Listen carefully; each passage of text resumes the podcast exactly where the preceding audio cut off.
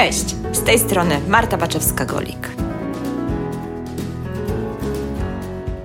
Rynek nieruchomości, biznes, inwestycje, czyli podcast Ruszamy Nieruchomości.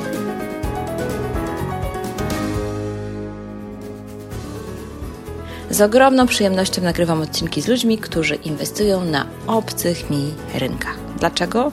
Bo to potwierdza moją teorię, że nieruchomości to taki biznes, który można robić dosłownie wszędzie.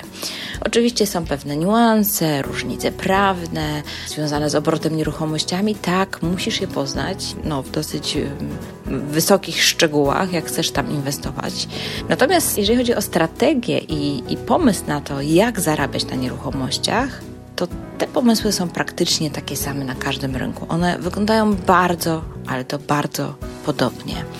Tym razem zgłębiam razem z moim gościem rynek norweski. Muszę Wam się przyznać, że już od dłuższego czasu myślałam o tym, żeby z kimś nagrać odcinek na temat Norwegii. Bardzo mnie ciekawiło, jak to wygląda w Skandynawii. No i nadarzyła się okazja, bo Asbiro w Oslo zaprosili mnie jako prelegentkę na, na swoje spotkanie, na swoją konferencję. No, oczywiście stwierdziłam, że nie mogę nie wziąć ze sobą mojego dyktafonu i nie nagrać jakiegoś sensownego odcinka z kimś, kto tam faktycznie na tym rynku realnie inwestuje. I tak oto powstał odcinek z Przemkiem Ożarowskim, który to wyjechał do Norwegii jakieś 10 lat temu. Po dwóch latach zakupił swój własny dom i pierwsze pieniądze zarobił tak naprawdę na wzroście wartości własnego domu. Nie będę tu mówić dokładnie, jak to się stało, bo on o tym opowiada, także posłuchajcie koniecznie. Kolejne pieniądze przyszły z flipów w Oslo. No a kolejne już niedługo popłyną ze sprzedaży jego pierwszego osiedla, który właśnie już zaprojektował i już ruszył pierwszy marketing sprzedażowy. Zapraszam Cię bardzo serdecznie do wysłuchania naprawdę ciekawej historii, jak zarabia się na nieruchomościach w Norwegii i jak można zacząć tam działać zupełnie od zera. Cześć Przemek. Cześć. miło, że jesteś w podcaście Ruszamy Nieruchomości i bardzo mi jest miło, że mogłam Cię poznać. Cześć, I... Witamy w Norwegii. No właśnie, i jeszcze mi jest milej gościć u Was w domu. Słuchajcie, jestem właśnie w... Gdzie jestem tak naprawdę? Jak ta miejscowość nazywa? Nazywa się Skui. To jest e, w gminie Barum, w jednej z najbogatszych gmin w Oslo. Znaczy w zasadzie w całej Norwegii. I miejscowość nazywa się Skui, niedaleko Sandviki. No to właśnie tu jestem. Jest tak. naprawdę tak. bardzo ładnie. Co prawda leje deszcz, ale jest naprawdę super. Jest szansa na jakieś przyjaśnienie. Mhm. I dzisiaj, skoro już jesteśmy w, pod Oslo, w, gminie Skui, w gminie Barum. Barum, a miejscowość, nazywa się Skui. Skui. To będziemy mówić o rynku norweskim, ale zanim o tym powiemy, to Przemku poproszę Cię, żebyś powiedział, jak to się stało, że się znalazłeś w tej Norwegii i co tutaj porabiasz. Z wykształcenia jestem skandynawistą. Skończyłem skandynawistykę w Gdańsku na UG w 2004 i zaraz po studiach wyjechaliśmy do Norwegii. Żeby było śmieszniej, to kończyłem linię szwedzką, więc kiedy przyjechaliśmy do Norwegii, to mówiłem po szwedzku. A w ogóle nie zdałeś norweskiego? Y, nie, te języki są tak bliskie, że praktycznie y, kiedy ja mówiłem po szwedzku, to rozumieli mnie, ja rozumiałem ich troszkę mniej ale później się przedstawiłem. No i tak postanowiliśmy, że żeby poszukać tej przygody, zaczęliśmy z Głupia Frant firmę ogrodniczą, zupełnie niezwiązaną z kierunkiem studiów. Do tej pory to robimy. Ta firma mhm. się rozrosła, mamy swój ciężki sprzęt i pracujemy z, dla ekskluzywnych klientów z ekskluzywnymi ogrodami. E, no i później gdzieś na tej drodze zacząłem też inwestować, zacząłem poznawać rynek nieruchomości. Pierwszą inwestycją tutaj to był tak naprawdę nasz prywatny dom, który kupiliśmy po dwóch latach od przyjazdu, czyli w 2007 roku. Śmialiśmy się, że to jest najtańszy dom w całej tej najbogatszej gminie Barum. Troszkę na oboczu. Nieważne, że tani dom, ważne, że dobra lokalizacja. Lokalizacja też można by się pokusić o to, że nie jest taka dobra, ale mimo wszystko ten wzrost w przeciągu tych ostatnich 10 lat był taki, że praktycznie Dom teraz jest warty 6,5 miliona, kupiliśmy go za 2,800, więc jakby... Koron. Koron, tak. Wzrost jest bardzo duży przez te lata. Także kto... To było po kryzysie, bardziej przed kryzysem zaraz. 2007 rok był bardzo nie, nieciekawy nastrój na rynku. Wszyscy mówili, że stopy procentowe będą wzrastać i tak się też stało. W 2008 był, był, było bardzo, bardzo ciężko. Więc płaciliśmy za ten kredyt bardzo dużo. Praktycznie prawie 20 tysięcy koron miesięcznie. Teraz Czyli płacimy... Norwegów kryzys też dopadł? Oczywiście, że tak. Było w Norwegii rynek jest specyficzny, ponieważ bardzo dużo, bardzo dużo e, nieruchomości jest na kredyt. Bardzo wielu ludzi nie spłaca podstawy. Spłaca same odsetki, jest to możliwe, coś takiego jak interest only w Anglii. Czyli spłacanie, jak to się nazywa, karencja, tak? E, Znaczy tylko tej raty odsetkowej. Tak jest, czyli samych odsetek bez podstawy. Kapitału nie ruszasz. Dokładnie, jest bardzo wiele ludzi, którzy mm, całe życie nie płacą. Nie spłacają Nie kapitału. spłacają kredytu, kapitału, tylko odsetki. Mam wielu znajomych takich, którzy mają po 60 lat i nigdy w życiu nie spłacali. Teraz troszeczkę, kiedyś było to możliwe, że, że można było na początku, od początku mieć taki kredyt i nie spłacać. Jak my już braliśmy ten kredyt po naszym przyjeździe do Norwegii, to trzeba było już jakąś x lat spłacać tą podstawę kapitału, ale jeżeli z bankiem dobrze się negocjuje i ma się dobrą ekonomię prywatną, to jest duża szansa na dostanie takiego kredytu i my taki dostaliśmy. W banku powiedzieli nam, jesteście naszymi dobrymi klientami, macie dobrą, stabilną ekonomię, sami sobie możecie decydować, czy chcecie spłacać, czy nie. No więc my oczywiście, oczywiście zdecydowaliśmy, że nie, ponieważ wtedy mamy dostępną gotówkę tu i teraz na różne inne inwestycje. No i ten dom, który kupiliśmy wtedy, umożliwił nam tak naprawdę start w, w nieruchomości, ponieważ nagle zdaliśmy sobie sprawę, że dom wzrósł na wartości, a my spłaciliśmy przez powiedzmy 3-4 lata część tego kapitału. Więc poszliśmy do banku i zapytaliśmy się, czy możemy zrobić refinansowanie. E, Tu nazywał się to taki kredyt ramowy. Do 70% 5% wartości nieruchomości można było wziąć taką ramę kredytową. No i bank powiedział, dobrze, możecie wziąć nawet do 80%, ponieważ macie dobre dochody, dobrą ekonomię, stabilną.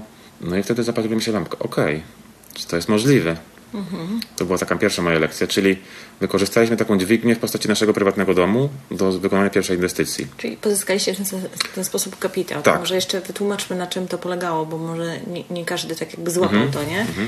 Czyli rozumiem, że kupiliście dom za 2 miliony 800 Tak, koron. zgadza się. W międzyczasie wzrosła wartość do 6,5 miliona. W międzyczasie, no w tamtym czasie jeszcze nie. Powiedzmy, w przeciągu 4 lat wzrosła wartość do 3,5, 3,700 na przykład. No. Czyli o milion.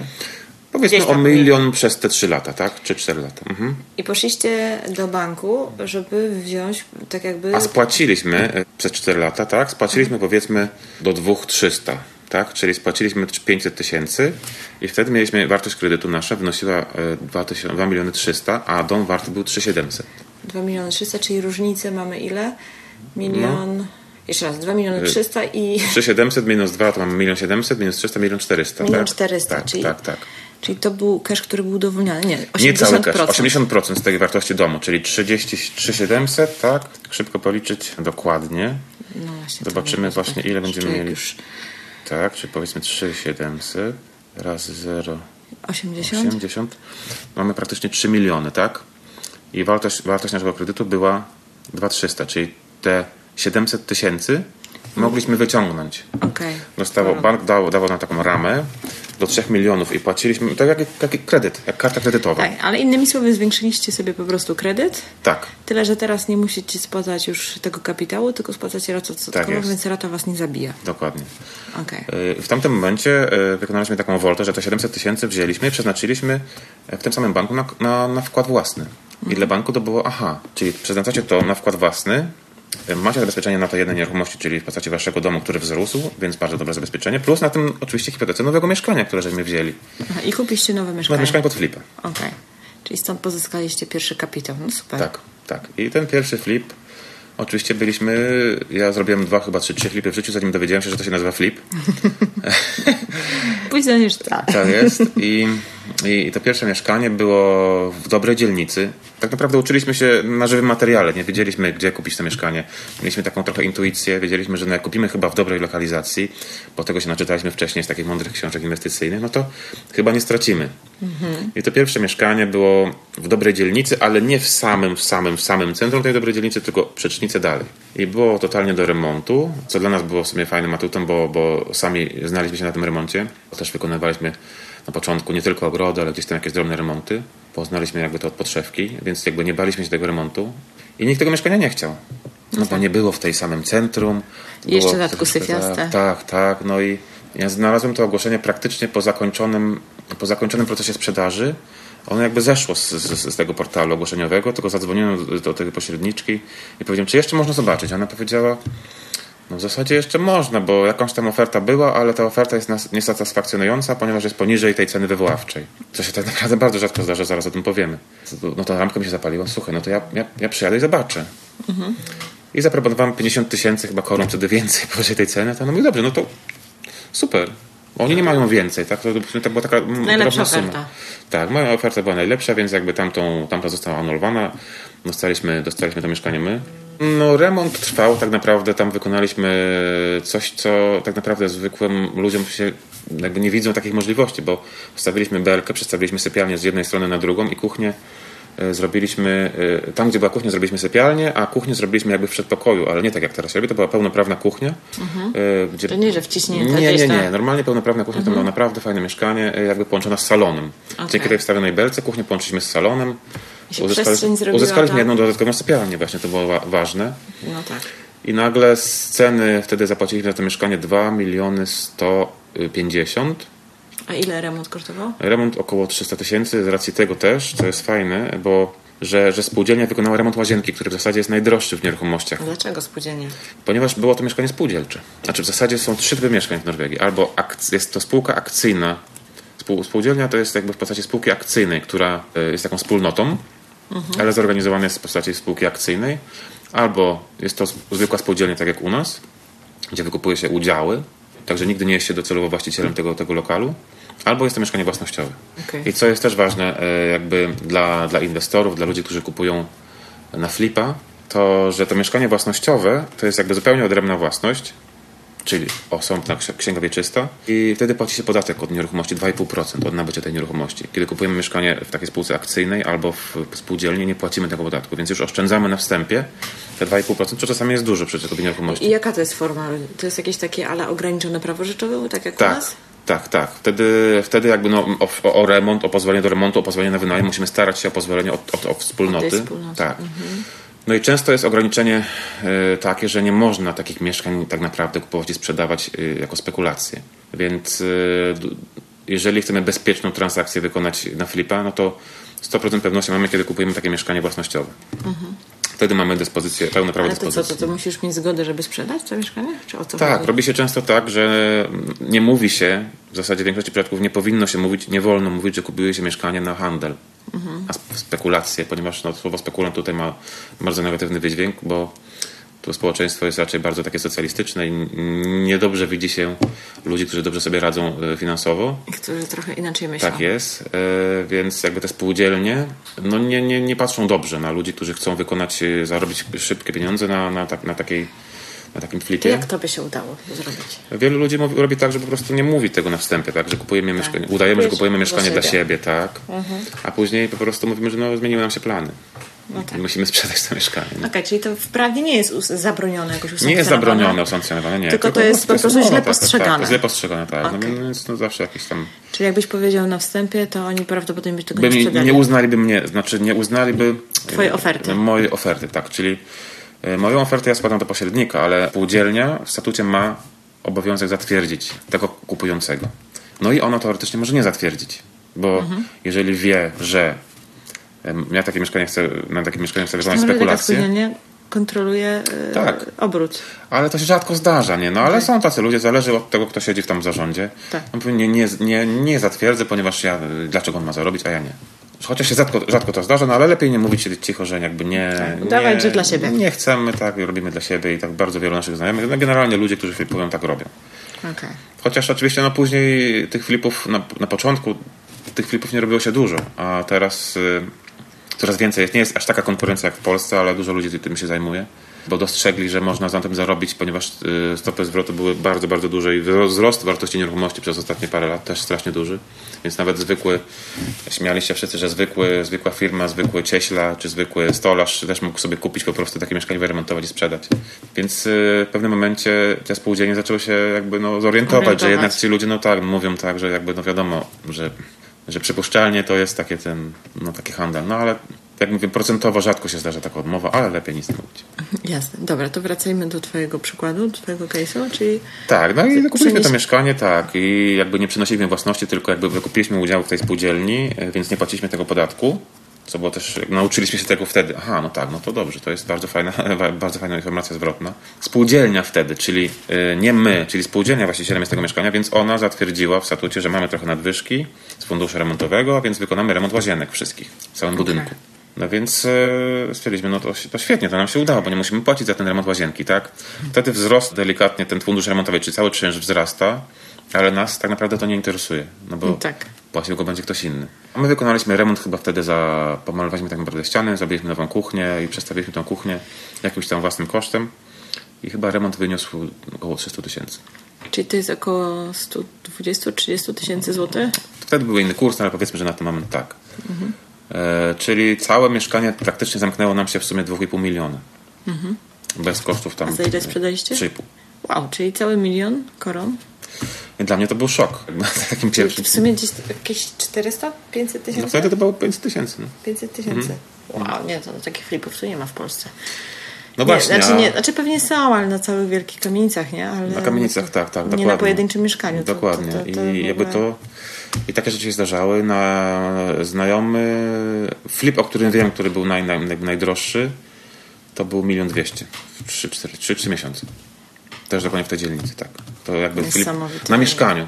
Takim mieszkaniu powiedzmy do wartości 5 milionów, a wiem, że e, ludzie, którzy robią flipy na większych mieszkaniach, takich bardziej ekskluzywnych, powiedz, powiedzmy w takich super ekskluzywnych dzielnicach, które kosztują na przykład 10 milionów koron, mogą zarobić 2 i 2 i 3 miliony.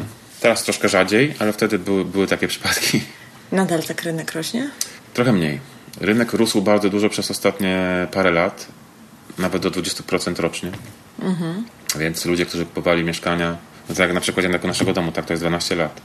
Ludzie, któ- którzy kupowali mieszkania w jednym roku, nagle w drugim roku one były warte 20% więcej, tak? Niesamowite. Także wyobraź sobie, po co spłacać, po co spłacać ratę kapitałową, jak sam ten, jakby no masz taki zwrot na, samej, na, samej, na samym Wzroście. wzroście wartości, tak?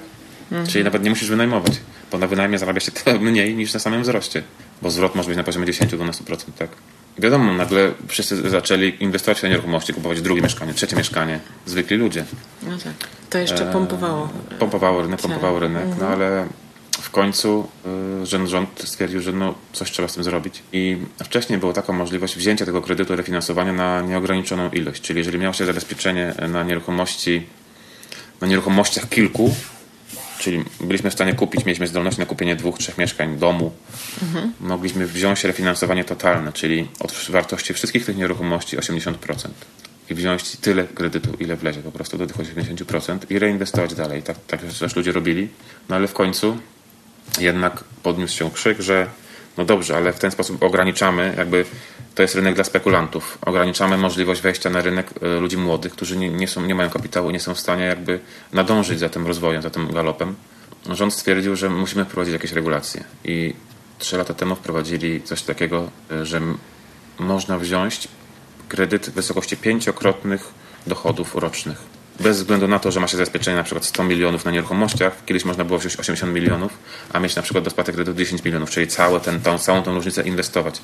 A w tym momencie nieważne jest, jakie masz zabezpieczenie, można wziąć prywatnie, zaznaczam, można wziąć prywatnie maksymalną Czyli na osobę fizyczną. tak, tak. Ale małżeństwo, na przykład dwie osoby, czy tam nawet znajomy ze znajomym, mogą wziąć pięciokrotność swoich dochodów, czyli na przykład rodzina zarabia milion koron, totalna wartość kredytu tej rodziny wymarzy maksymalnie 5 milionów. Okej. Bez względu na to, ile ma e, nieruchomości, jakie ma zabezpieczenie. Czyli rząd po prostu Tak. e, uregulował możliwość zadłużania się sposób- Norwegów. Tak, uregulował, co poniekąd zatrzymało troszkę taką, taki rynek spekulacyjny, trochę wyregulowało. Teraz nawet dyskutuje na tym rząd, żeby wprowadzić 4,5 krotność Mhm. dochodów. Wyregulowało to w ten sposób, że no jakby mniej, mniej jest takich ludzi, zwykłych hobbystycznych inwestorów, którzy po prostu inwestują prywatnie i trochę ten rynek no jakby ograniczają, tak? Czyli tak naprawdę mm, te drogie nieruchomości dla większości ludzi przestały być dostępne Tak. w tej chwili. Nieruchomości wciąż jakby drożeją mimo, mimo tej, tej regulacji. Są takie, na przykład mówiliśmy też o rynku pierwotnym wcześniej. Zdarzały się takie tutaj ekscesy, że na przykład w y, bardzo prestiżowej lokalizacji w Biorowice, w samym centrum Oslo, ludzie kupowali właśnie y, mieszkania z, od dewelopera po 7 milionów, po czym one były po 6 miesiącach warte 10 milionów. I wykonywali sesję na tym, tak? Niesamowite. Taki był wzrost. E, No teraz jest troszeczkę mniejszy ten wzrost, jakby ustabi- ustabilizował się rynek tymi, tymi wszystkimi regulacjami ponieważ no, ludzie mają mniejsze zdolności. No i teraz właśnie analizujemy, wszyscy analizują, my też, którzy inwestują w nieruchomości, co robić dalej, tak? Czy warto inwestować, czy warto inwestować we flipy. Ja stwierdziłem w pewnym momencie po wykonaniu jakichś tam iluś tych flipów, ostatni teraz mój flip dalej się ciągnie, już trzeci rok praktycznie to, był, to, był, to było mieszkanie, które kupiliśmy na drugim piętrze z możliwością wykupu strychu. No i ten strych kupiliśmy za 100 tysięcy koron, a on ma powierzchnię 30 metrów, taką jakby, która liczy się do, do ceny. A ceny w tym miejscu, takiej też dobrej lokalizacji, wynoszą około 80-85 tysięcy za metr kwadratowy. Wow. Więc jakby Kupiście 30 za 100. tak. Czyli no ten flip się ciągnie, bo to jest jakby długa historia, ponieważ te regulacje, jeżeli chodzi o rozbudowę strychów w Norwegii są dość obostrzone. Tam się też jakby uczyliśmy w praniu na tym, e, na tym mieszkaniu. W każdym razie teraz mieszkanie jest gotowe, no i czekamy na takie ostateczne pozwolenie, o taki odbiór. I będziemy chcieli sprzedać to mieszkanie i zacząć budowę domu e, na działce, którą kupiliśmy też w sumie okazyjnie w dobrej lokalizacji. W tej właśnie gminie, w której siedzimy. Jasne. Mm. Jasne, dobra, słuchaj, a powiedz mi w ogóle, żeby tak, e, bo, bo, bo to ciekawe rzeczy opowiadasz, Mhm. e, tą swoją historię, ale może uświadomimy naszych słuchaczy, jak w ogóle wygląda cały proces, bo troszeczkę jednak ten obrót nieruchomościami tutaj zupełnie wygląda nawet Mhm. Tak. od strony prawnej, chociażby sam fakt, że nie ma notariuszy i tak Nie, dalej. Jakbyś, jakbyś mógł przybliżyć i tak jakby, jak, jak w ogóle wygląda obrót nieruchomościami w Norwegii. E, Nie ma notariusza, zgoda się. No, jakby cały proces, cały proces wykonuje pośrednik, czyli pro- jakby funkcję notariusza, prawnika i, i, wszystkiego, i, i wszystkich innych pełni pośrednik. E, To wygląda tak, że w zasadzie jest taki portal, który funkcjonuje tutaj w Norwegii, który nazywa się fin.no i tam jest 99%, a praktycznie nawet i sam, można powiedzieć 100% ofert. Są ludzie, którzy próbują sprzedawać tak, tak, tak, przez tak zwane prywatne ogłoszenia, bez użycia pośrednika, ale oni ostatecznie też decydują się na publikację ogłoszenia na tym portalu. Także w zasadzie jak... y, No ale ktoś prywatnie e, sprzedaje, to i tak później musi iść do pośrednika. jeżeli ktoś prywatnie sprzedaje, to nie płaci na przykład pośrednikowi za cały proces. Czyli sam przygotowuje sobie Okej. ogłoszenie, sam sobie robi zdjęcia, Rozumiem. e, sam sobie publikuje, ale najczęściej bierze adwokata albo pośrednika do samego procesu rozliczenia, no bo sam tego nie jest w stanie zrobić. Ale Mhm. zaoszczędza powiedzmy 50%, 60% na, na prowizji pośrednika i na całej jakby na procesie takim sprzedażowym. No ale to nie jest to dobrze postrzegane na rynku. Także nie, generalnie ja uważam, i pośredników wielu profesjonalnych uważa, że jakby jak chcesz sprzedawać, jak chcesz być profesjonalnym sprzedawcą, to nie, nie rób tego sam, no bo my to robimy lepiej. I, I tu jakby oczywiście zgadzam się z tym. A powiedz mi, pośrednik e, reprezentuje tylko sprzedającego w Tak. tej transakcji? Tak, pośrednik robi wszystko e, dla sprzedającego, żeby osiągnąć jak najwyższą cenę. Okej. Czyli w A momencie... czy kupujący może mieć swojego pośrednika? Nie. Nie. Czyli kupujący samodzielnie poszukują Tak. na rynku Tak, tak, tak. e, nieruchomości. No, wszystko jest na jednym portalu, więc wiedzą, gdzie Tak, szukać. tak. W Polsce jest tak, że... Czemu nie ma konkurencji w portalach? U nas jest portali No, Generalnie Norwegia ma 5 milionów mieszkańców i tak konkurencja jest mała w wielu branżach. Okej, Tak samo właśnie w tym. No, ktoś wymyślił takie Allegro, e, no i nie ma konkurencji. okej. Było to tak funkcjonowało tak dobrze, że ciężko, ciężko jest nowym, nowym ludziom wbić się w ten, jakby w ten rynek. No i jakby tak się to przyjęło w rzeczywistości codziennej, norwe, norweskiej, że jakby no nie ma takiej chęci nawet. Wszyscy jakby to się samo przez się rozumie, Mhm. Nie że widać- ogłoszenie tam jest, jest tam. Tak, tak, tak. tak. I, Okej. no i wygląda to tak, że mm, ogłoszenie jest publikowane, robi się y, w Oslo przynajmniej robi się tam st- homestaging, tak zwany styling po norwesku, a już gdzieś w innych e, miejscach norweskich, mniejszych krajach się tego nie robi, bo jest źle postrzegane, bo to postrzegane jest jako oszustwo, że chcemy, chcemy coś zataić, że jakby prawdziwy stan mieszkania. A jednak w Oslo, rynek Oslo jest tak, tak gorący, że no, żadne mieszkanie nie powinno się sprzedawać nie sprzedaje się raczej bez tak zwanego profesjonalnego homestagingu. Także one wyglądają jak z katalogu, jak z żurnalu. I em, kupujący zgłasza się. W tym okresie właśnie dzikiego wzrostu e, były kolejki, czasami ustawiały się na tak zwany, na tak zwany pokaz mieszkania, bo praktyką często jest tak, że jest taka, że w ogłoszeniu pojawia się też termin pokazu mieszkania. To są najczęściej dwa dni w tygodniu, sobota, niedziela, niedziela, poniedziałek i nie ma możliwości zobaczenia tego mieszkania poza tym terminem. Tak jak w Polsce można zadzwonić do pośrednika. Wie pani co, chciałam tutaj zobaczyć to mieszkanie, kiedy się możemy umówić. Tam pośrednik ustala sobie sam termin i większość ludzi przychodzi na ten, przychodzi na ten, na ten ustalony termin. Często było tak, że po prostu w tych najlepszych lokalizacjach były kolejki. No to wyobraź sobie, co się dzieje później. Następnego dnia, po zakończeniu tego, tego, tego pokazu, jest licytacja. I każdy wie, Jak cena... wygląda ta licytacja? To, to jest ofertujecie na piśmie, czy, Yy, W Norwegii ym, bardzo cyfrowy, cyfro, jak to się nazywa? Cyfro... Cyfro... Zywowane? Dobra, zautomatyzowany, jest system generalnie wszystkich transakcji. Tak, tak, tak. Wszystkich transakcji generalnie. Coś dzisiaj mamy z wysławieniem. Ja Tak, też, tak, tak. Coś mi się język plącze. To po tej konferencji. No tak, byliśmy dwa dni na konferencji, chyba jeszcze dzisiaj od, dopiero odtajamy. No, Tak, dobra. i, Czyli co? Elektronicznie. Elektroniczny, mamy o, elektroniczny zobacz, jakie podpis. ładne słowo. Elektroniczny. tak. Czyli mamy elektroniczny podpis i, y, i jakby wysyłamy pierwszą ofertę y, do tego pośrednika, wysyłamy na przykład o 7 rano y, z ceną powiedzmy wywoławczą, tak? 2 miliony 500. Wysyłamy SMS-a i podpisujemy się y, takim podpisem elektronicznym. Pośrednik analizuje to bardzo szybko system w zasadzie, bo to jest automatyczny system, dostajemy potwierdzenie. Twoja oferta została przyjęta, zaksięgowana i ona w tym momencie jest wiążąca już. Okej. Czyli tak jakby podpisali kontrakt. Czyli ty musisz już po tym Muszę już po, po tym tak petycenie jak kupić. Tył komornika. Dokładnie. I wtedy, y, czyli nie musimy być y, nigdzie fizycznie. Y, Składamy, najczęściej też składamy na tym, na tym pokazie podpis y, y, na liście, swój telefon. Zostawiamy, że jesteśmy zainteresowani nieruchomością i wtedy, jeżeli nie sto- wystosowujemy żadnej oferty do, do pośrednika, to on i tak i, i czes- uczestniczymy w tej licytacji. Przez to, że jesteśmy na liście. Czyli on wysyła nam SMS-y potwierdzające każdą złożoną ofertę. Czyli, Czyli można widzicie- śledzić, tak. Tak, jaki jest stan obecny. I Dokładnie. Można podbić. okej. Można podbić, można śledzić i tak samo też ludzie, którzy inwestują, zapisują się na te listy w różnych dzielnicach, w różnych miejscach, tam gdzie jakby szukają mieszkań i wiedzą, jaki jest, jaki jest, jaki jest respons z rynku, prawda? Okej. Czy te mieszkania idą, czy mieszkania obok idą, za Okej. ile, bo mamy jakby zwrot Czyli możesz real śledzić time. nawet tak. nie biorąc udziału tak. w licytacji. Możesz nie biorąc udziału, śledzić. No ale dajmy na to, że bierzemy udział w tej To licytacji. jest fajne. Tak, dajmy na to, że, nie, dajmy na to, że bierzemy udział w licytacji i wys, wysyłając tego pierwszego SMS-a podpisujemy go swoim podpisem elektronicznym, ale już następnych nie, nie musimy. Czyli dostajemy e, zwrot do, do godziny 12. Ta pierwsza oferta musi bezwzględnie następnego dnia być, być jakby ważna, bo w ofercie składa się w zasadzie dwa, trzy ważne są e, rzeczy. Cena, y, godzinę, do której ta Twoja oferta jest ważna, czyli na przykład do godziny 13 danego dnia i kiedy odbiór. I często jest tak, że na przykład komuś zależy na wcześniejszym odbiorze, dlatego sprzedający wybiera niższą cenę, paradoksalnie.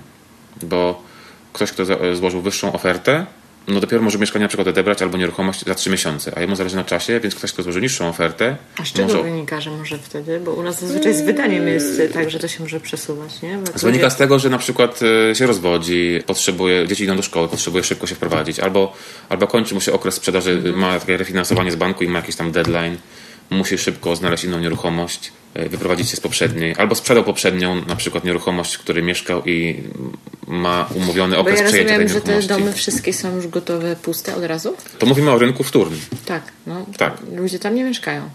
Nie, Nie, ma takiej nie. sytuacji, że są sprzedawane domy, w Nie, których jeszcze ludzie nie. mieszkają. Nie, nie, nie. Czasami tak, ale jakby mm, w większości przypadków nie, te mieszkania są puste praktycznie, no bo jest ten pokaz, jest ten jakby ta stylizacja, ten homestaging. Czyli e, jest praktyka ważne. jest taka, że ludzie najpierw się wyprowadzają z domu, a dopiero potem sprzedają. Często jest tak, no, że, Bo u nas często to jest, wiesz, na zakładkę, że nie? tak, że po prostu no, no, Że no, to no, są w no. ogóle takie łańcuchy się robią. Dlatego ten czas przejęcia nieruchomości też jest bardzo ważny tutaj, nie? I, i, I o czym to mówiliśmy? No właśnie, kiedy... Że śledzimy prze, śledzimy, rzeczy. prze, oferty są przebijane, tak. I jakby no, dajemy te trzy rzeczy, wysyłamy pośrednikowi i dostajemy zwrot. O godzinie 13 mamy następną ofertę, 3, 2 miliony 600, Mhm. która oferta jest warta do, ważna do 14. Okej. To my wysyłamy, o nie, zależy nam to mieszkanie, wysyłamy dobrze, 2 miliony 700 do 13.30. No, Ktoś wys... Aha, mamy następny SMS. Dobra, ktoś dał 2 miliony 800 do 15. okej. A z okresem przejęcia na przykład 2 miesiąc. I ty też to widzisz, co kto daje, ile, te, Tak. te, te, te trzy rzeczy. Tak. Okej, dobra. Nie widzę tych trzech rzeczy. Aha, Widzę tylko cenę. Ale w momencie, kiedy agent widzi pośrednik, że jakby wypadają, e, część licytujących wypada, zostaje dwóch, trzech, to on dzwoni do nich i mówi, słuchaj, twój przeciwnik ma wy, jakby zaoferował wyższą cenę, ale kró- krótszy okres od, o, o jakby przejęcia, tak? A ty oferujesz dłuższy. Czy możesz się złożyć na przykład na krótszy? To wtedy sprzedający będzie, jakby będziemy mieli kartę przetargową, może on zaakceptować twoją ofertę. No Ty myślisz, dobrze, zgadzam się na przykład na, na miesiąc. On miał dwa miesiące, ale cena zostaje taka sama. I wtedy pośrednik dzwoni, no po prostu wykonuje taką Już rolę. tak jakby takiego tak- troszeczkę, tak jakby dopina tą Tak, tak, tak. tak? No wykonuje no, dobry pośrednik w tym momencie po prostu. Jeszcze wyciąga naprawdę już ostatnie soki z tej nieruchomości, bo kombinuje po prostu tak namawia, żeby wyciągnąć jak najwięcej, bo on działa w interesie sprzedającego. No i zostaje dwóch na przykład, no i w pewnym momencie jeden odpada, już nie mam finansowania, nie mam pieniędzy, nie mogę odebrać wcześniej, no i transakcja się zamyka, e, dostajemy SMS-a potwierdzeniem, idziemy później za jakiś tydzień po prostu podpisać, podpis, podpisać e, kontrakt fizycznie już ze sprzedającym, albo bez sprzedającego, możemy podpisać tylko w biurze pośrednika, nie widząc w ogóle e, sprzedającego. No i umawiamy się na odbiór tego mieszkania. I, i I to wszystko. Czyli nie ma żadnego notariusza, ale coś Nie, tam, coś nie. tam. Wszystkie formalności związane ze sprzedażą załatwia I pośrednik. niezależnie jaka to jest forma, czy to jest ta spółdzielnia, spółka akcyjna, czy, Nie. czy własność, wszystko Nie. odbywa się w ten sam sposób. Tak jest. Okej. Dobra, a powiedz mi jeszcze to tak z ciekawości mojej zawodowej, czy ten pośrednik e, wtedy, rozumiem, że musi mieć jakieś specjalne licencje, czy coś Oczywiście, jest tak, jakoś tak, to tak, jest tak, tak. rejestrowane już? że- Kiedyś było to tak, że pośrednik miał du- duży status, bo było ciężko zdobyć tę licencję. Także doświadczenie też się bardzo liczyło, a później się zrobiło tak, że ta licencja było no, dość prosto, dość prosto ją, ją jakby zdobyć. Więc y, robiło się dużo pośredników, ponieważ te, te, te, te prowizje są dość duże. No i taka trochę była taki konflikt między tymi starymi pośrednikami starej daty, a pośrednikami młodymi wilkami nowej daty. No ale i tak naprawdę rynek był też tak chłonny, że wszyscy jakoś tam się podzielili I żyją. i jest dobrze, tak, żyją i I wszyscy żyją. tak jest. No to super. Słuchaj, a jeszcze powiedz mi, kwestie finansowania są ciekawe, bo już mówiliśmy o tych takich refinansowaniach i, i wyciąganiu e, tej nadwyżki wart- wartości, która wzrosła z nieruchomości, a samo przydzielanie kredytów e, na zakup nieruchomości, jeżeli, nie wiem, starasz się po raz pierwszy i tak dalej, są obostrzenia jakieś w, bankach? Nie, kiedyś my, my braliśmy kredyt na 100% bez wkładu własnego. To było właśnie te, te, te 12 w 2005 roku, nie, w 2007 mówię, w 2007 roku. Wystarczyło mieć potwierdzone dochody o odpowiedniej, o odpowiedniej wysokości, czyli jakby no udowodnić, że bankowi, że, że będziemy w stanie spłacać te raty. No i dostawało się kredyt. Tak naprawdę dość łatwo było dostać kredyt. Jeżeli miało się e, dobre dochody, nie było wtedy też tego obostrzenia e, o, o tym pięciokrotności dochodów, to no bank sam sobie tam liczył, ile tak naprawdę mamy zdolności i nam powiedzieli wtedy, że no, wasza zdolność wynosi 3 miliony. Możemy wam dać 3 miliony, także nie- no, nie możecie kupić coś, czegoś powyżej, kupiliśmy za 2800. Do tej pory tak w zasadzie jest, że no, tą wartość wiadomo, banki wyliczają, ale teraz już y, no, te algorytmy są jeszcze bardziej skomplikowane, obostrzone A i powiedz mi, czy jeżeli mieszkanie jest właśnie takiej spółki akcyjnej, to bank się normalnie może na nie zabezpieczyć? Tak. Tylko, że tam jest też coś takiego jak ten wspólny kredyt. Często jest tak, że na przykład buduje jakaś spółdzielnia i ona zadłuża się, czyli bierze kredyt. Na przykład bierze kredyt na, na, na 100%, tak? A mieszkanie możemy kupić wtedy za 20% wartości, czyli mamy niski wkład. To też było fajne okno dla ludzi, którzy chcieli kupić mieli mały kapitał. Czyli mamy z takiej spółdzielni, która miała dużą pulę mieszkań, sprzedawała. Mogliśmy kupić na przykład mieszkanie za 20% wartości, czyli mieliśmy, musieli mieć, zdolność na te 20% tylko, nie na więcej. Ale to się wiązało z tym, że zobowiązujemy się do płacenia tego, oczywiście tych, y, tego kredytu, tych odsetek i tego, tej podstawy spłacenia do banku, plus kredytu, który zaciągnęła spółdzielnia, czyli tak zwanego czynszu. I w tym czynszu było już wszystko. Odsetki, podstawa i rata tego kredytu. Więc można było wejść y, łatwiej na rynek, ale trzeba było spłacić ten cały kredyt. Niektórzy tak robili. Nawet Przemek zrobił tak, że kupił swoje pierwsze mieszkanie od spółdzielni, wszedł na rynek w ten sposób, że miał jakby no, niższą wartość, y, może miał mniejsze dochody, ale dostał ten kredyt, ponieważ dostał powiedzmy kredyt na 30% wartości mieszkania, czyli miał zdolność. Na całe mieszkanie przypuszczalnie by nie miał zdolności, ale miał też zapisaną klauzulę, że nie spłaca podstawy tego kredytu tej spółdzielni przez 5 lat. Okej. Czyli można było łatwo wejść na rynek też. To też jakby przyczyniało się do wzrostu tych nieruchomości, tak? I kupowali ludzie, którzy mieli mniejszą zdolność. Rozumiem. No bo nie musieli płacić 100%, 100% do, jakby tej, tej wartości mieszkania i mogło się to źle skończyć. Ale ludzie myśleli, spekulowali oczywiście tym, że no rynek wyrośnie, zakładamy cały czas w ekonomii, że wszystko będzie rosnąć w nieskończoność, tak? I tak samo zakładamy w nieruchomościach, że te nieruchomości będą rosnąć i ci ludzie mówili, no tak, to za 5 lat ja sprzedam to mieszkanie, bo nie będzie mnie już stać na spłatę i kredytu w banku, i kredytu spółdzielni. I najczęściej tak robili. I zarabiali na tym wciąż, ponieważ takie mieszkanie, które kupiły za 5 milionów, warte było powiedzmy 7,5 po tych 5 latach. Tak? No i to był właśnie ten, ten galopujący rynek. Teraz już tak jest, nie jest, bo aż takiego wzrostu nie ma, no więc naprawdę trzeba się zastanowić. I jest to jeszcze ten 5% dochodów, więc jakby całe to wszystko zostało ograniczone. Ale takie możliwości były. No i oczywiście bank zabezpiecza się też na tym mieszkaniu. A powiedz mi, tak z ciekawości zapytam, na ile Norwedzy korzystali z tych możliwości? Czy na full. Na full? Tak, Norwegia jest bardzo zadłużonym krajem. Ludzie, którzy przyjeżdżają tutaj, jak my przyjeżdżaliśmy na studiach, ale mam, się, mam na myśli, wiesz, czy to bardziej obcokrajowcy właśnie dostrzegali te możliwości, nie, czy Norwedzy nie, też? Norwegowie też dostrzegają, to absolutnie tak. Norwegowie dostrzegają, wszystko biorą na kredyt, tak? Jeżeli, jeżeli jest coś na kredyt, no z racji tego też, że jakby mieszkania są drogie, no nie da się kupić za gotówkę, więc bierze się kredyty, ale wszystko się generalnie bierze na kredyt. Mhm. Samochód na kredyt, y, domek lotniskowy na kredyt, łódź na kredyt, psa na kredyt. Wszystko można wziąć na kredyt i ludzie, którzy przyjeżdżają e, do Norwegii mówią, wow, jaki kraj prosperity. Y, wszyscy mają nowe samochody, wszyscy mają świetne domy, tak? A tak naprawdę to wszystko jest na kredyt. Mhm. W Polsce troszeczkę jest inna specyfika rynku, dlatego Polska nie, nie ucierpiała tak strasznie na tym kryzysie, bo jednak ta własność jest wysoka u nas, a tutaj jednak to, e, wielu to ludzi... Dążenie do własności. Tak, tak, dążenie do własności, a tutaj no, wielu ludzi nie spłacało, tak jak, tak, tak jak mówiłem, tych, tych, tych, tych nie spłacało tej podstawy kredytu. No to tak jak wczoraj rozmawiałam z Janem Fiorem i hmm. Jan właśnie mówił, że że Polacy są bogatsi od Amerykanów z kolei, bo mają, tak. mają, mają majątki, mają własność, nie? Czy no, paradoksalnie czy... można by stwierdzić, że są też poniekąd bogatsi od Norwegów, tak? No. Może teraz już nie, no bo wiadomo, Norwegia, mamy takie mit, że to jest kraj najbogatszy na świecie, naj, najlepszy do życia, chociaż w rankingach, jeżeli chodzi na PKB, to pewnie zajmuje wysokie miejsce, jeżeli chodzi o odsetek ludzi szczęśliwych, to zajmuje gdzieś tam mm, dalekie, dalekie, tam pierwszym miejscu gdzieś tam jest Butan, tak? Cały ten dobrobyt praktycznie jest na kredyt. Mhm. Jedynie udało się tak naprawdę ludziom, którzy spekulowali na tym, że te nieruchomości będą rosnąć, że faktycznie tak się stało, że te nieruchomości urosły, więc jakby no to bezpieczeństwo gdzieś tam jest. Jest też ten fundusz olejowy, który gdzieś tam też jakieś tam zabezpieczenie Czyli mówimy stanowi. o tym porządku nierzeczywistym. Jak to, ten, jak to mówił Harari? Porządki, tak. tak. Jak to właśnie rzeczywiste, nierzeczywiste? Nie, nie, nie tak, te porządki no. Wyobrażone. Wyobrażone, o, mm. wyobrażone, właśnie tak. Mm. Mówimy o książce tak. Sapiens, od, tak. od zwierząt do bogów. Tam pięknie to opisuje, że my jesteśmy jedynym gatunkiem zwierząt na tej planecie, która funkcjonuje w rzeczywistości, która tak naprawdę nie istnieje.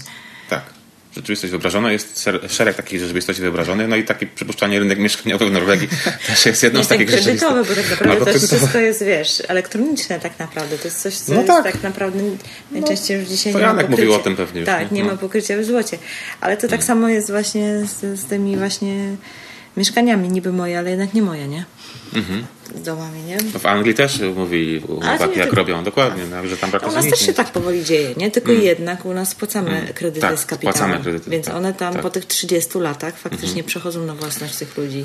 Więc dzieci już mają szansę odziedziczyć coś, mm -hmm. co jest y, bez długu, nie? No my na przykład jak, jak, jak jakby olśniło nas, że możemy nie spłacać, to przestaliśmy spłacać, tak? No bo tak jakby na chłopski rozum myślę, no dobrze, no to jak mamy spłacać odsetki, to pojedziemy sobie na wakacje. Jeżeli to robisz w ten sposób, że ty faktycznie aktywnie wykorzystujesz ten kapitał tak, i obracasz nim, tak, tak, to jest tak, okej, okay, tak, ale tak. jeżeli to, wiesz, nie spłacasz całe życie... A jedziesz na wakacje?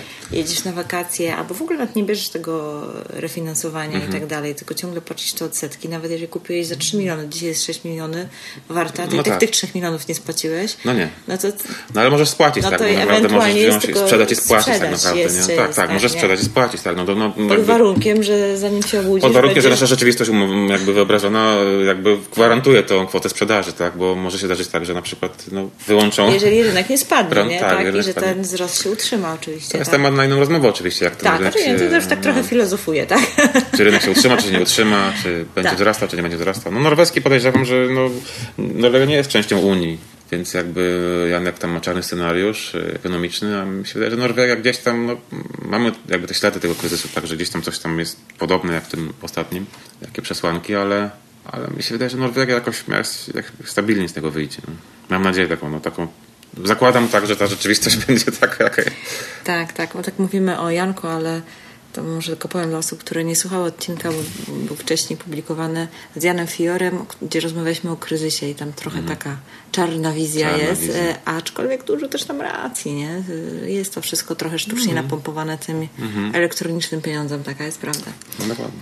No dobra, słuchaj, Przemek, no to w ogóle super. Powiedz teraz, czym teraz się zajmujesz, bo też masz jeszcze e, fajne projekty. Tak, tak. No więc zaraz, zaraz tak mówiliśmy o tym, o tym e, jak wykorzystujemy ten kredyt. Tak? Śmiałem się, że jakby nie płacimy tej, nie nie spłacamy, spłacamy same odsetki, jeździmy na wakacje, tak? No, czasami jeździmy, ale jakby dużo, dużo z tego inwestujemy. Ja też prowadzę tą firmę, tak jak mówiłem, więc jakby no, część kapitału biorę stamtąd. I w pewnym momencie doszedłem do wniosku, że no, te flipy poniekąd w, na tym rynku naszym się kończą, ponieważ no, tak tak, takiej sumy, jakiej zarobię na tym pierwszym flipie, nie da się już zarobić.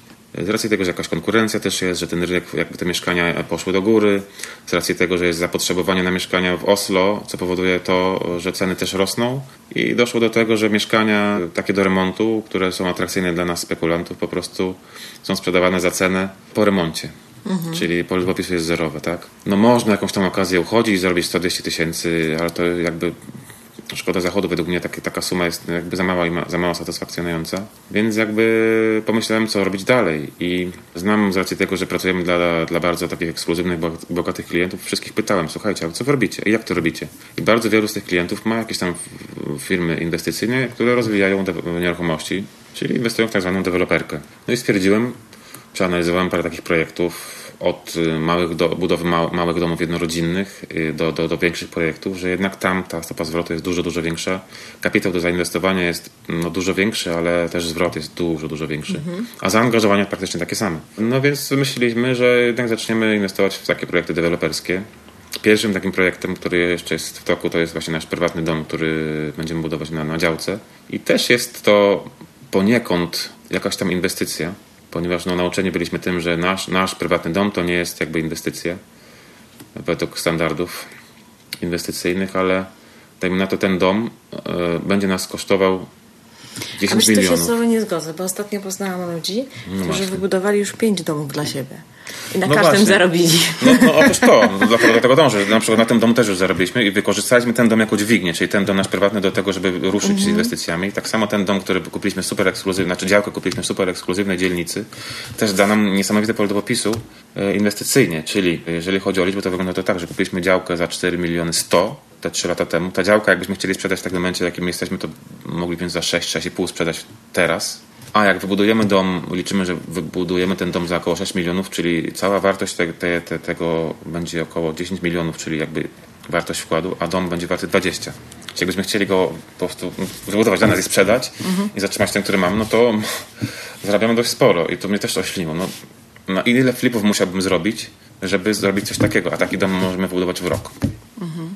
A to też jest tak naprawdę łódź szczęścia, bo trzeba wiedzieć gdzie, jak, jakie działki, jaka lokalizacja, jak ten dom budować, dla jakiej grupy docelowej, jak on ma wyglądać. To oczywiście jest wyższa szkoła, no ale no, też bardzo wielu ludzi to robi. Ale jest to do zrobienia, jest to do nauczenia. Tak, teraz y, mamy takie fajne dwa projekty deweloperskie.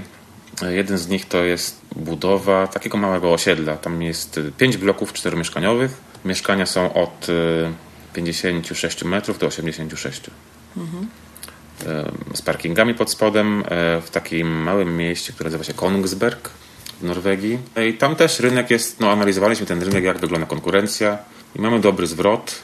E, konkurencja jakby w tym segmencie jest niewielka. Teraz w tym momencie buduje się albo tańsze szeregowce w innych miejscach, tego, w innych lokalizacjach tego miasta, albo w samym stricte centrum drogie ekskluzywne mieszkania, które są w cenie dwa, dwa razy wyższej. Więc jakby i pośrednik, i zwrot z rynku mówi nam, że jakby ta cena, którą my chcemy osiągnąć, około 40-44 tysiące za, za metr kwadratowy koron, jest jakby bardzo atrakcyjna i jakby powinno nie być problemu ze sprzedażą tego mieszkania, tych mieszkań. Teraz jakby mamy pozwolenie na, jesteśmy na etapie y, sprzedaży, będziemy uruchamiać stronę, sprzedaż jesteśmy na etapie finalizowania pozwolenia takiego już na, na start budowy mamy takie pozwolenie ramowe, czyli takie pierwsze pozwolenie, które, mhm. które uzyskaliśmy na potwierdzające, że, że nasz projekt zgodny jest z tymi warunkami zabudowy. Czyli teraz następne pozwolenie na, na start to jest już tylko formalność, no ale mm, następuje następny krok, czyli jakby kredyt z banku. I bank wymaga od nas wkładu. Wkładem jest oczywiście nasza działka, którą, którą kupiliśmy za gotówkę wkładem jest jakaś tam wykonana praca, którą wykonaliśmy wykonując ten projekt, czyli doprowadzając projekt od działki do, do tego pozwolenia pierwszego, to też jest jakaś tam wartość. Moglibyśmy sprzedać na tym etapie ten projekt z jakimś tam zyskiem i to zawsze też jest y, dylemat. Czy ponosić większe ryzyko i rozwijać dalej ten projekt, czy sprzedać na takim etapie, jaki jest, zarobić oczywiście mniej, ale z dużo mniejszym ryzykiem. Mhm. Na ten moment jesteśmy oczywiście na, na tym etapie, że że będziemy próbować budować to. Mamy oczywiście już y, oferty, mamy przygotowany cały biznesplan tej budowy, więc mamy nadzieję, że uda nam się spiąć to kredytowo również. I bank wymaga od nas sprzedaży 50% tej nieruchomości, czyli 10 z tych 20 mieszkań. Na początek, a później zobaczymy, jak to nam pójdzie. I wtedy uruchamiają nam ten kredyt. No to super. Już trafiło do sprzedaży, czy jeszcze nie? Nie, teraz będziemy właśnie robić stronę internetową. Zatrudniliśmy taką agencję kreatywną, która będzie cały temat ogarniać i, i w zasadzie o, pośredniki te agencje robią cały proces. Rozumiem. Mm, mm. Czyli marketing, kreację jakby wizerunku, nazwę, wszystko wymyślają oni porozumieniu z nami oczywiście zdajemy się na profesjonalistów, także całą sprzedaż wykonujemy. I mniej więcej na jaki czas planujesz to? Kiedy to będziemy zaczynać, no, chcieliśmy zaczynać teraz w zimie, zobaczymy jak nam się ta, ta, ta sprzedaż pójdzie, ale no, najpóźniej na wiosnę. Budowa i około rok będzie to trwało. To może za jakiś tam rok, na półtora się spotkamy i opowiesz tak, jak poszło. film, tak. No tam liczymy, szacujemy, że ten zysk, no mamy nadzieję, że będzie około 13 milionów mhm. na te nieruchomości. Mamy teraz też drugą, zupełnie inną typu, innego typu nieruchomość. Mamy taką działkę dość dużą, około 200 tysięcy metrów kwadratowych w górach. Nie wiem, czy, czy ktoś zna, ale jest to miejscowość Aurdal, niedaleko Fagernes. Kupiliśmy tak naprawdę opcję na tą działkę, czyli nie zapłaciliśmy za nią, e, ale dogadaliśmy się, że kupimy ją pod warunkiem, za pewną cenę, za cenę 3900, pod warunkiem, że będą wydane interesujące nas warunki zabudowy. Mhm. Na tym etapie nie było tych warunków. Po prostu ryzykujemy bardzo mało. Jeżeli gmina nie zatwierdzi nam tych warunków, o które nam chodzi, zaraz powiem o co chodziło, to nie kupujemy. A jeżeli zatwierdzi, to kupujemy, czyli automatycznie wyzwala się ten obowiązek zapłaty. To jest tak, coś takiego jak nasza umowa taka warunkowa. Tak jest. Mhm. I ten proces trwał dwa lata, ponieważ na tym terenie regulacja przewidywała, plan zagospodarowania terenu przewidywał budowę domków takich letniskowych niskiego standardu. Czyli nie można było do nich podłączyć wody ani kanalizacji. Mhm. Prąd oczywiście tak. Czy za sławojki? Czy nie, ale są. Nie, nie, nie. Są takie, takie są toalety, które są na prąd, które spalają, no ale mimo wszystko no nie ma wody. Mhm. I to w tym momencie zabija tą inwestycję, ponieważ no, oczekiwanie... No tak, to dzisiaj... No dzisiaj kiedyś, było takie, kiedyś był inny etos takich domków letniskowych, tak? Jak im, im, im był Takie... niższego standardu, tym był lepszy, tak? tak szałas, szałas, Trzeba się było przedzierać przez dwa kilometry śniegu, bagna, żeby do niego dojść i najlepiej płynąć w ogóle łódką albo wpław. Nie było tam ogrzewania, nie było światła, tylko trzeba było spalać kominek, no i to był taki, tak był taki, to był taki, taki fajny fan.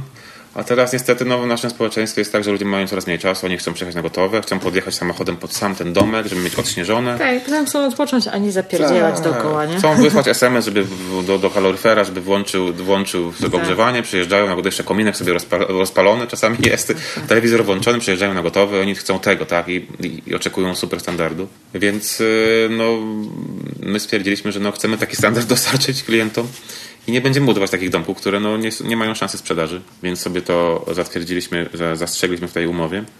I czekacie.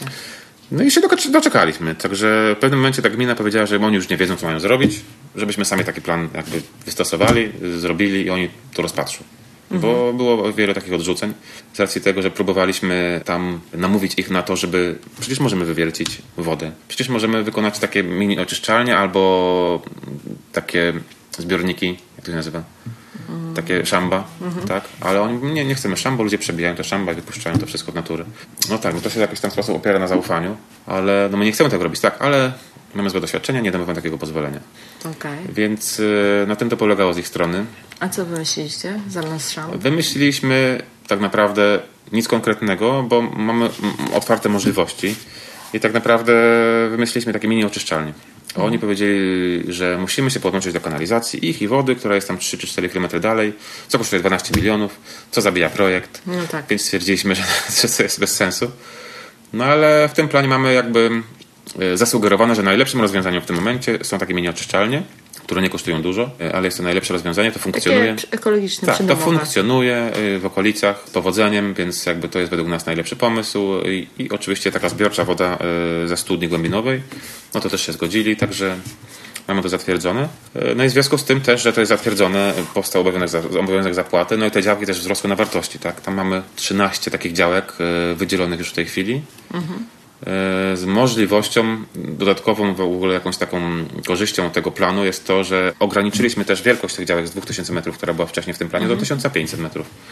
Co otwiera nam możliwość ewentualnego wydzielenia dwóch dodatkowych, czyli taki bonus w projekcie. No i też będziemy tam teraz rozpocząć etap rysowania y, tych takich, tych, projektowania tych, tych, do, tych domków, uzyskiwania pozwolenia na, na, na zabudowę i, no i będziemy ruszać też pewnie gdzieś na wiosnę. No to super. Super. Coś o liczbach? Słucham? Coś o liczbach powiedzieć jeszcze tam na tych, jak to te, wygląda? te domki? Tak, tak. A ich to będą duże w ogóle, te domki? Y, 95 metrów około, tak. Mhm. Będą wyglądać i no tak jak mówiłem, działkę kupiliśmy za 3900. Y, W tej chwili praktycznie wartość jest już dwukrotna, no bo jakby te warunki się zmieniły, czyli wiemy, że te działki są wysokiego standardu już, a nie niskiego. Moglibyśmy sprzedać po na przykład wszystkie działce działki, tak, nawet, po, po, jednej działce, tak, oczywiście tak, flipa na wszystkich 13 działkach, albo zbiorczo, albo pojedynczo. Albo część sprzedać, a część zbudować, ale no, chcemy zbudować, y, zobaczyć jak to będzie, jak nam się ta przygoda rozwinie. Tam ym, liczymy też na zysk około 10-13 milionów. Około milion, milion na, na, na działce, taka, na, na, na, na, na takim domku. Taki domek będziemy sprzedawać za średnią cenę 3 milionów. Czyli jakieś, Od 2,5 do 3,5 zależnie od lokalizacji, na, nasłoneczniania i, jakieś półtora i miliona. tak. tak. Super. A Norwegowie faktycznie chętnie kupują, Kupują takie domki takie, takie za, dom, domki, tak. Yy, Rynek zatrzymał się, wiadomo, po tym kryzysie, bo była nieufność yy, i ludzie nie wiedzieli, czy to jest dobra inwestycja, czy nie. No, inwestujemy w swój dom, no ale już jakieś takie dobro luksusowe, dodatkowe, które jest takim domkiem, no to może nie. Ale od ostatnich czterech lat każdy rok to jest rekordowym rokiem sprzedaży takich domków. Czyli w każdym roku sprzedaje jeszcze więcej niż, przez, niż w poprzednim rekordowym. To jest zupełnie Eldorado, jeżeli chodzi o sprzedaż takich domków letniskowych. No i mm, też wierzymy w tą rzeczywistość, że tak się to będzie utrzymywać jakiś tam jeszcze czas, dopóki my nie sprzedamy. Chociaż wiadomo, że jeżeli rynek się załamuje albo następuje stagnacja, no to takie dobra luksusowe ucinane są najpierw. Ale też, jeżeli chodzi o taki rynek nie, takich, domków e, letniskowych, to najpierw ucinane są te bardziej luksusowe. Powiedzmy wartości 6-7 milionów są też takie. A te takie średniej, średniej ceny jeszcze w miarę się utrzymują. Także poniekąd jest to bezpieczna inwestycja, będziemy na to liczyć. Że Możemy przeczekać ten kryzys, jak nie sprzedamy wszystkich, to jeszcze wyjdziemy jakąś tam zyskiem. Super. Przemek, bardzo Ci dziękuję za rozmowę. W międzyczasie słońce nam wyszło. O, właśnie, można iść pozwiedzać. Jak zaczynaliśmy, to padało. Także to dobry znak, więc myślę, że będziemy już kończyć, bo już chwilę rozmawiamy, ale dzięki za te wszystkie informacje, bo to Norwegii jeszcze nie było w podcaście Ruszam No Nieruchomości. widzisz, to jest temat rzeka. Tak, temat rzeka. Można robić wszystko. Tak. No i kurczę, takie możliwości niesamowite. Mhm, Mi się zawsze wydawało, że Norwegia jest tak droga, że to jest w ogóle tak zaporowe, że tam w ogóle nie da się biznesu zrobić, a proszę bardzo, jak to przekonania No, ograniczają. zaporowe jest, tak, ale właśnie dlatego to procentuje nam później. Tym zyskiem jest też dużo większy. Nie? Jasne. Przemek, wielkie dzięki i mam nadzieję, że do usłyszenia jeszcze Dzięki, kiedyś. do usłyszenia. Na razie. Jak ja uwielbiam takie historie. Taki trochę American Dream, from zero to hero. Taki American story, success story. Ale prawda jest taka, że te historie są mega budujące, mega inspirujące, dlatego może wydaje się, że, że, że to taki właśnie amerykański sen, ale bardzo pozytywnie wpływa na naszą mentalność i myślenie o tym, czy mi się też może udać w nieruchomościach. Cieszę się, że ten odcinek publikuję, zwłaszcza teraz, kiedy w poprzednim odcinku no, dosyć powiało trochę grozą. Jan Fior opowiadał o kryzysach, o bańce spekulacyjnej, o tym, co się dzieje ze współczesną gospodarką. No, dawał tamten odcinek dużo do myślenia i y, przywiał trochę takich pesymistycznych być może scenariuszy, ale trzeba je też rozważać. Natomiast mam nadzieję, że ten odcinek Wam to wszystko zrównoważył i mimo wszystko uwierzyliście, że na nieruchomościach można zarabiać, że nieruchomości to stabilny i bezpieczny sposób na pomnażanie majątku. Jeżeli znasz kogoś, kto inwestuje z sukcesem na zagranicznych rynkach, to daj mi koniecznie znać. Bardzo, ale to bardzo chętnie nagram z taką osobą wywiad. Nie wiem jak Ciebie, ale mnie naprawdę takie historie fascynują. Zdecydowanie poszerzają moje horyzonty, bo oczywiście niby strategie wszędzie stosujemy bardzo podobne. Na każdym rynku zarabiamy w podobny sposób tak naprawdę na nieruchomościach. Natomiast te właśnie drobne różnice, niuanse bardzo często mogą zainspirować do zmian, do ulepszenia naszych własnych strategii. Dlatego naprawdę z dużą przyjemnością e, rozmawiam z osobami, które inwestują na totalnie nieznanych mi rynkach. Także jak znasz kogoś takiego w swoim otoczeniu, kto jest jeszcze na tyle otwarty, żeby udzielić mi wywiadu i podzielić się swoją historią i swoim doświadczeniem z tegoż to rynku, na którym się obraca, to napisz do mnie na infomałporuszamynieruchomości.pl. Naprawdę bardzo chętnie z taką osobą się skontaktuję i nagram kolejny odcinek. Tymczasem dzięki wielkie za wysłuchanie kolejnego odcinka i do usłyszenia niebawem.